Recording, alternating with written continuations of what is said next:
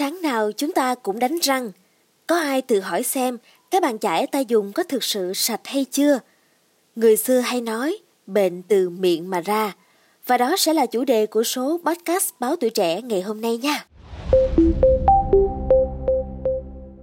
Bệnh vào từ miệng hay là bệnh từ miệng mà ra là câu nói mà chúng ta vẫn thường hay nghe, đúng không ạ?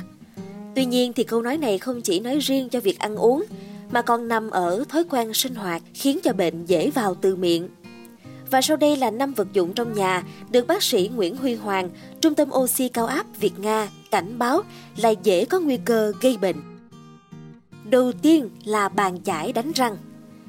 Sáng nào chúng ta cũng đánh răng, tuy nhiên thì có ai đó tự hỏi xem là cái bàn chải mà chúng ta dùng có thực sự sạch hay chưa.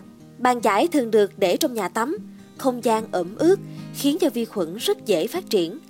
Thêm nữa là lại gần khu vực vệ sinh nên ẩn chứa nguy cơ rất cao. Chưa kể tới việc thậm chí là có người dùng đến cả năm mà vẫn chưa thay bàn chải. Vật dụng thứ hai cũng tiềm tàng nhiều nguy cơ không kém, đó chính là đũa. Đũa thì sau khi rửa cũng thường để nơi có độ ẩm cao, nên có nguy cơ vi khuẩn và nấm mốc phát triển. Một số loại đũa thì bong tróc lớp sơn cũng có nguy cơ gây độc hại đến sức khỏe của chúng ta đó. Tiếp theo chính là dẻ rửa bát.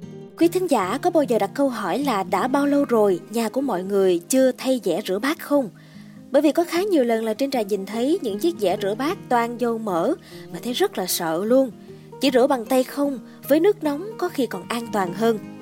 Nhìn chung thì lời khuyên của chúng ta nên thay dẻ hay là miếng xốp rửa bát sau mỗi 2 đến 3 tháng sử dụng quý vị nha. Chậu rửa và thớt sẽ là vật dụng kế tiếp mà trên trà sẽ nhắc đến.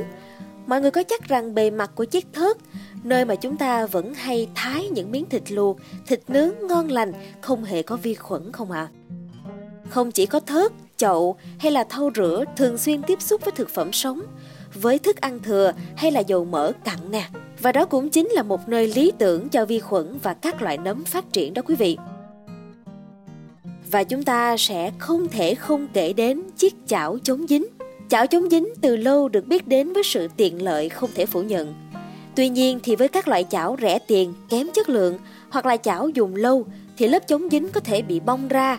Khi dùng chảo ở nhiệt độ cao thì cũng sẽ sinh ra các chất khí độc hại có thể ảnh hưởng đến nội tiết.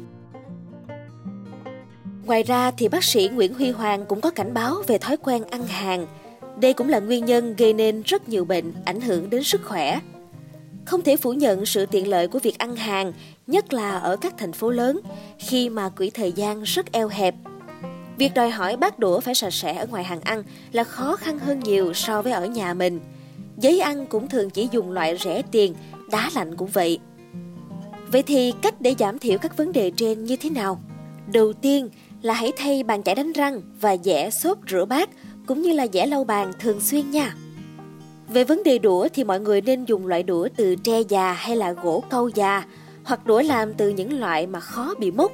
Thi thoảng nên luộc nước sôi và cũng nên định kỳ 6 tháng thay đũa mới. Và nhớ là sau khi rửa thì bảo quản ở nơi khô ráo. Ngoài ra thì mọi người chỉ nên dùng chảo chống dính của các nhãn hiệu uy tín có xuất xứ rõ ràng sau 2 năm hoặc khi mà lớp chống dính có dấu hiệu bị bong tróc thì cần phải thay chảo ngay. Quý thính giả có thể xem xét việc dùng chảo thép hay là chảo gan để thay thế nha. Và bác sĩ Hoàng cũng có lời khuyên là ngoài đánh răng thì mọi người nên súc miệng 2 đến 3 lần một ngày bằng nước muối sinh lý, dung dịch súc miệng sát khuẩn hoặc dung dịch betadine 1% pha loãng để hạn chế sự phát triển của các mầm bệnh trong khoang miệng. Và cảm ơn quý thính giả đã lắng nghe số podcast ngày hôm nay. Đừng quên theo dõi để tiếp tục đồng hành cùng podcast Báo Tuổi Trẻ trong những tập phát sóng lần sau nha. Xin chào tạm biệt và hẹn gặp lại. thank you